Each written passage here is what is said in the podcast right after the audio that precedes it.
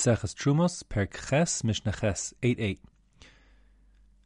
The first thing you need to know to understand this Mishnah is that there's a basic machlokas between Rabbi Eliezer and Rabbi Yehoshua regarding the requirements for ensuring that Safek Truma, what the Bartanur calls Truma Teluya, I'll explain in a minute, whether one has required to protect that from becoming Tame.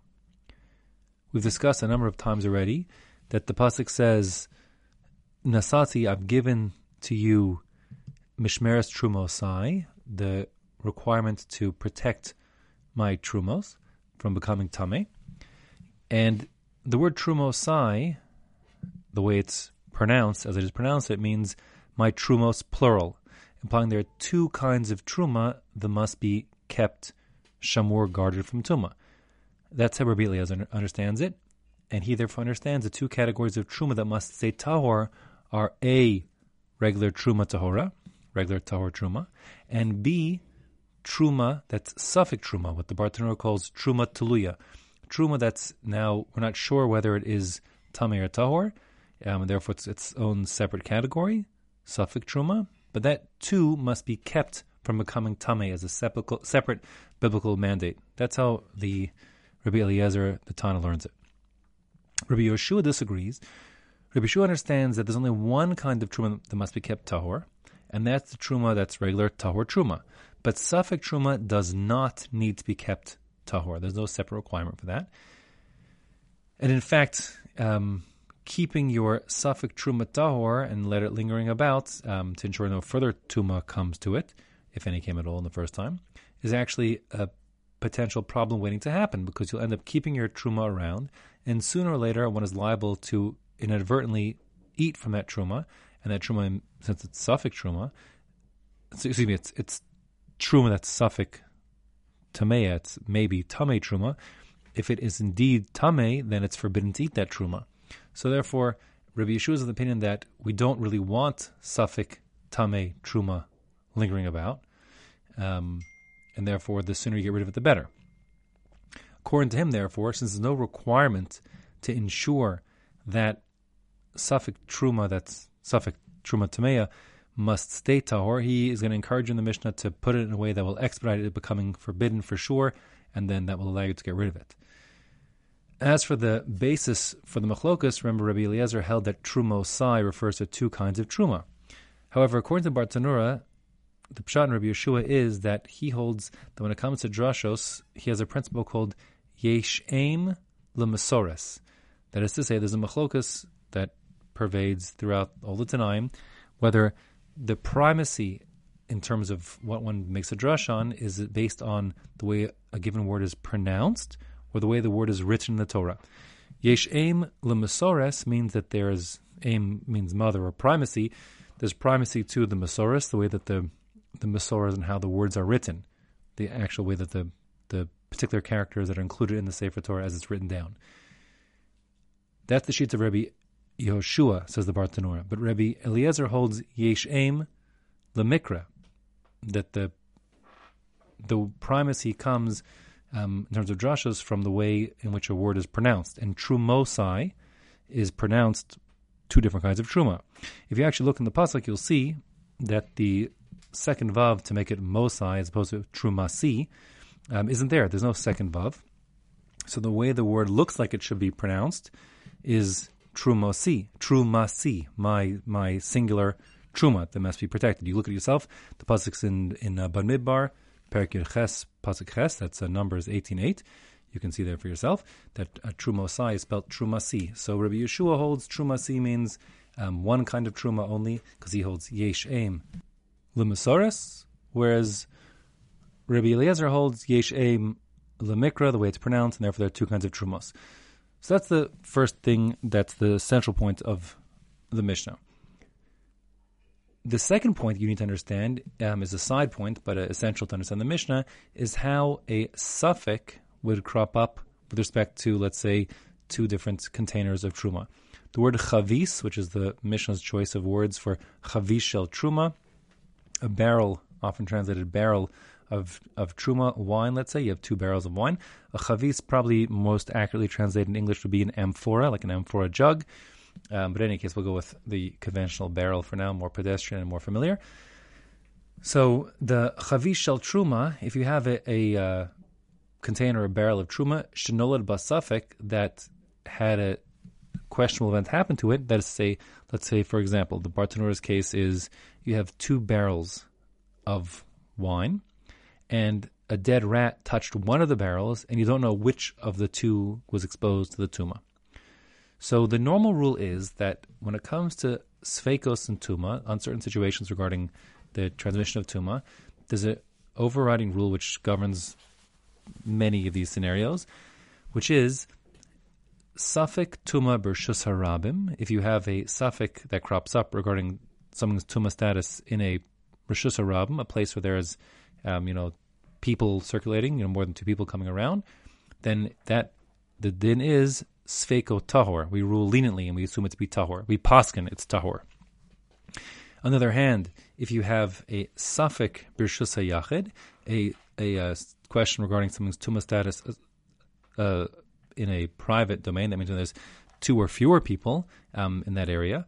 So then we say safek tuma b'rshus yachid sfeko tame. We pass on that it is tame. We decide that in such a scenario that the safek to be, I'll call it stringent for a second, meaning we assume it to be tame.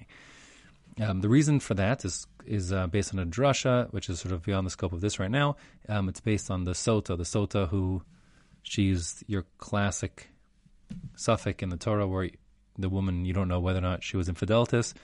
You just will never know. Um, but there is certainly reglaim Ladover. There's a basis to believe that she has acted inappropriately because A, her husband already warned her not to be with this given man, and then B, she went and was isolated with him anyways. Um, so now that doesn't look very good. So the Torah says such a woman is tamea, that she is tame, and that's a strange choice of words because she isn't tame. She is now ruled stringently that she becomes forbidden to her husband until they do the whole sota process and trying to you know clarify what happened. Um, but the fact that the Torah used the word um, tamea is learned in the drasha to tell you that when it comes to a safek regarding tuma, if it's in a scenario of of, of privacy, like two people or fewer, that's a yachid, and we'll rule, rule we will rule that it's tame. Whereas if it's in a more public place, so then, like with the sota, if she were in a public place, she wouldn't have um, the the issue of steer of, of having been um, sequestered or isolated with a man, and she would be ruled leniently. So, all that said, what that means is when it comes to a safek, normally the rule is if the safek was born in a public place, regarding tuma, we will rule that it's tahor, and in a private place, it's tame. Public and private, as I described before.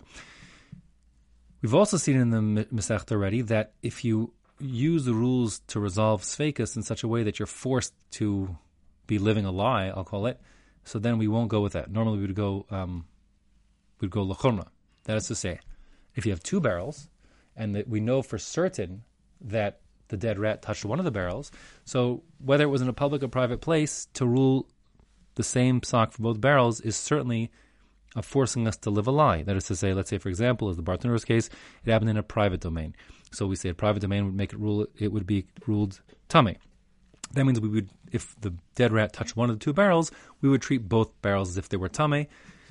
Um, but the problem is, we'd be living a lie because one barrel for sure is tahor. And when it comes to truma, the funny thing is that it's not clear. There's no such thing as, as being machmir and makel regarding tum and tahara. Why? Because to say it's tame means that the truma has a new din. The din by truma that becomes tame is it has to be destroyed. So if you have to you have to destroy it, um, that's fine. Except the problem is there's a as we're seeing in our Mishnah here, there's a mitzvah to be shomer to protect truma, and one is forbidden midoraisa to destroy truma tahora. It has to be eaten. So you can't have it both ways. If you assume it's tame, you'll have to destroy it. If you assume it's tahor, you have to eat it. Can't have it both ways. Therefore, there's no, no obvious um, makel or machmir psak when it comes to safek truma. If you would eat it, maybe that's forbidden. If you would destroy it, maybe that's forbidden. That being the case, you're sort of stuck, and therefore our mission is to consider that case, a case where we can't use the usual rules of safek to resolve the status here. So we have two barrels, both we want to kind of be machmir with, but there's no clear psak of how to be machmir about it. So, with that elaborate background, the Mishnah says inside, Chavis shel truma shenolad basafek tuma. You have a container of truma that had a certain doubt arose regarding its tuma status, like for example, the dead rat touched one of the two. Rabbi Eliezer Omer, im munachas b'makom turpa, yanichena b'makom mutzna. Rabbi Eliezer holds that since you recall he held trumosai means two kinds of truma that need to be shamur guarded, and the second kind is this very case of truma tuluya, of truma that is safek tame. So he says you have to protect from getting further exposed to tuma, and therefore, if the barrels were in a place where they were exposed to potentially becoming tame because it's an unprotected area, you have to bring them in to a protected area. The actual lashon of the Mishnah is makom turpa. Turpa is a fairly unusual word. It means something like being open for mischief, like available for bad things to happen because it isn't isn't um, protected properly. Um, so in the context here, it means like hefker. It's in a hefker place. No one's guarding it, and therefore, you know, dead rats, etc., are liable to come um, reach this barrel quickly. So if that's the case. You're required by the Torah because of trumosai that has to be mishtamer. You have to guard the truma, including truma teluya. You have to bring that truma in from the exposed place to a makom mutzna, an area that's more protected from further tuma exposure.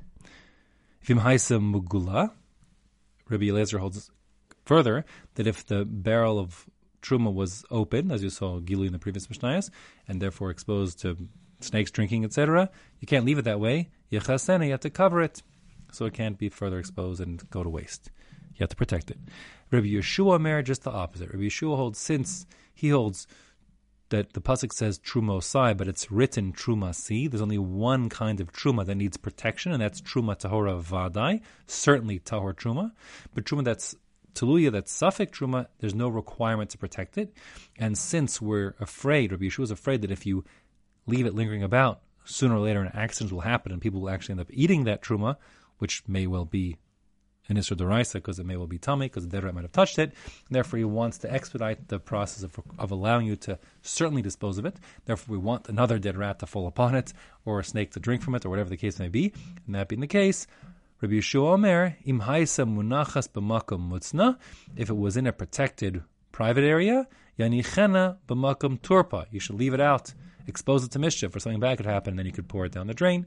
Im haisa muchusa, if it was covered, yigalena, open it up, um, I don't see actually Meforshim speaking about the the gilui, the exposure being for snakes to drink. Um, so it's not perfectly clear to me if that's exactly the thrust of the Mishnah or not, but I would think it is. If not, it means expose it so that Tuma can get to it. And that will expedite the process and allow you to get rid of this, this safek truma ASAP. Rabbi Gamliel has a middle sheet, and he holds al yichadish badavar. Don't do anything. Just sit on your hands and don't uh, don't move it anywhere or cover it or uncover it, um, because he realizes, although he agrees with Rabbi Yehoshua that there's no requirement to protect it, um, since there's certainly the possibility that really it's tahor and you'd be doing something bad by expediting its getting tame, um, that's a no-no, and therefore he says, do nothing, sit on your hands, and sheval tase, and eventually, once it gets exposed to tuma, then you can dispose of it, and the halacha follows Rabban Gamliel.